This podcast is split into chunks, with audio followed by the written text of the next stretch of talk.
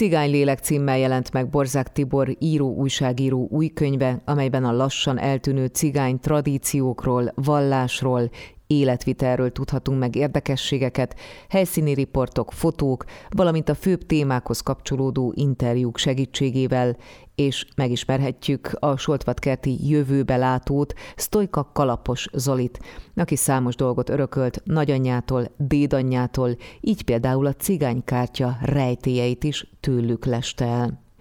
A kötetet a szírszármazású kecskeméti hetény egyházi Baget Iskander fotóművészképei illusztrálják. Személyes sors, misztikum, vallás, hagyomány, ezek köré csoportosul a könyv mondani valója. Mindig más a mesélő, hogy könnyebb legyen követni, Kalapos Zoli monológiai, a helyszíni riportok és a témákhoz kapcsolódó interjúk formailag is elkülönülnek, mindazonáltal Baget Iskander szociófotói összefűzik a fejezeteket.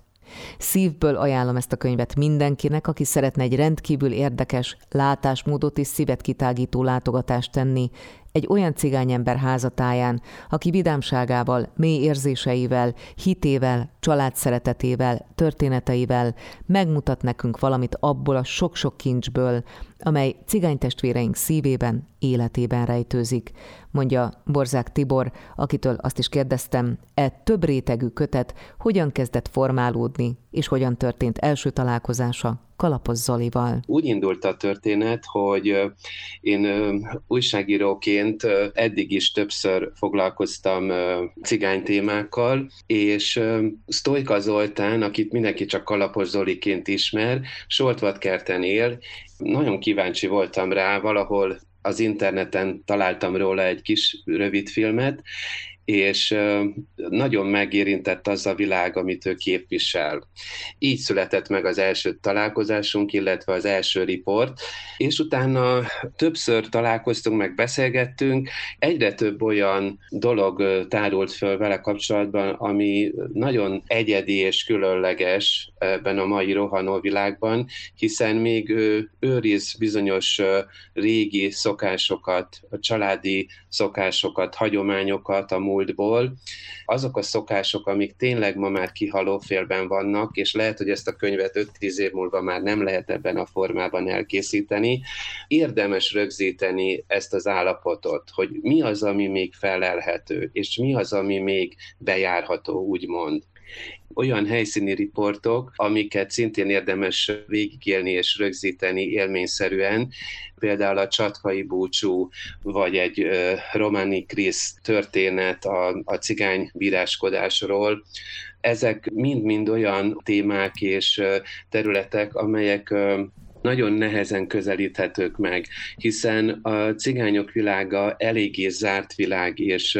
nem igen engednek magukhoz közel úgymond idegeneket, hát főleg nem újságírót, fotóst, nyilván egy temetésen, de ugyanezt átéltük a lakodalom kapcsán is, hogy nem föltétlenül örültek, amikor meglátták a fotós felszerelését a kezében. Tehát nagyon nehéz megközelíteni, és ez nagyon vállalkozás is nagyon nehéz volt ebből a szempontból, de az évek során mégis azért valahogy úgy sikerült valahogy közelebb kerülni hozzájuk, és mindig találtam olyan embereket vagy partnereket, akik segítettek ezeket a riportokat összehozni, és tényleg nagyon nagy élmény. Említett gyásztörés, az például Kalapos Zoli gyásztörése volt, nagyon kevesen élnek már ezzel a hagyományjal, és ebből szeretnénk majd egy rövid filmet készíteni, mert képileg is nagyon érdekes, és nagyon megható ez a téma, ez a történet. A fotósnak sem volt könnyű dolga, hiszen ő azért látványosan ott van felszerelve gépekkel és táskákkal, és hát mondjuk a lóvásárban ott végig menni és járni, tehát nem biztos, hogy kitörő örömmel fogadták a lókupecek. Ezek is úgy megoldódtak, vagy feloldódtak a nap során, amikor ezeken a helyeken dolgoztunk. Nagyon érdekes élmények, nagyon jó volt ezen a könyvön dolgozni, mert számomra is egy különleges világ és egy különleges élmény volt.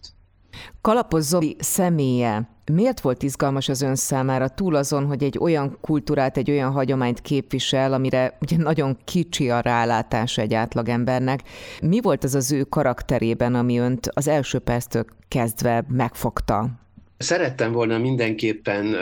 egy főszereplőt a könyvnek, így indult a dolog tulajdonképpen, aki elmeséli az életét. Tényleg a gyerekkorától kezdve a családról, a múltról, a szokásaikról, hagyományaikról, ami pedig megragadott, talán, hogyha valaki lát róla egy képet a hatalmas nagy karimájú posztók alapjában, a karakteres harcsabajuszával,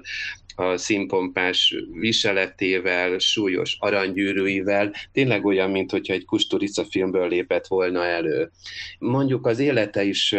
elég gazdag fordulatokban, volt is miről mesélni, és ami még külön érdekes volt számomra, hogy Soltvat kezdeti lakásában ő berendezett egy oltárszobát, ami tulajdonképpen egy nagyon misztikus környezetté alakult át, gyertyákkal, feszületekkel, olvasókkal, bibliával, és hát az öltöztetős szűzanya, ami tulajdonképpen a csatkai templomban is látható, illetve onnan jöhetett az ötlet. A csatkai szűzanyának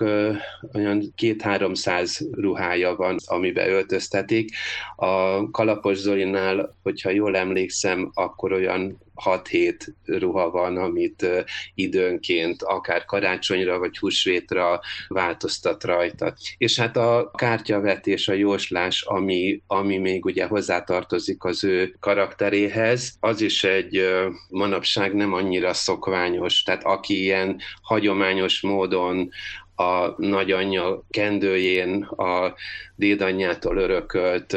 lekopott kártyákkal végzi ezt a szeánszot. Borzák Tiborral beszélgettem annak okán, hogy megjelent Cigánylélek című könyve, amelyben a lassan eltűnő cigány tradíciókról, vallásról, életvitelről is számos érdekességet tudhatunk meg, Sztojka Kalapos Zoli elmesélése alapján, valamint helyszíni riportok, fotók és interjúk segítségével.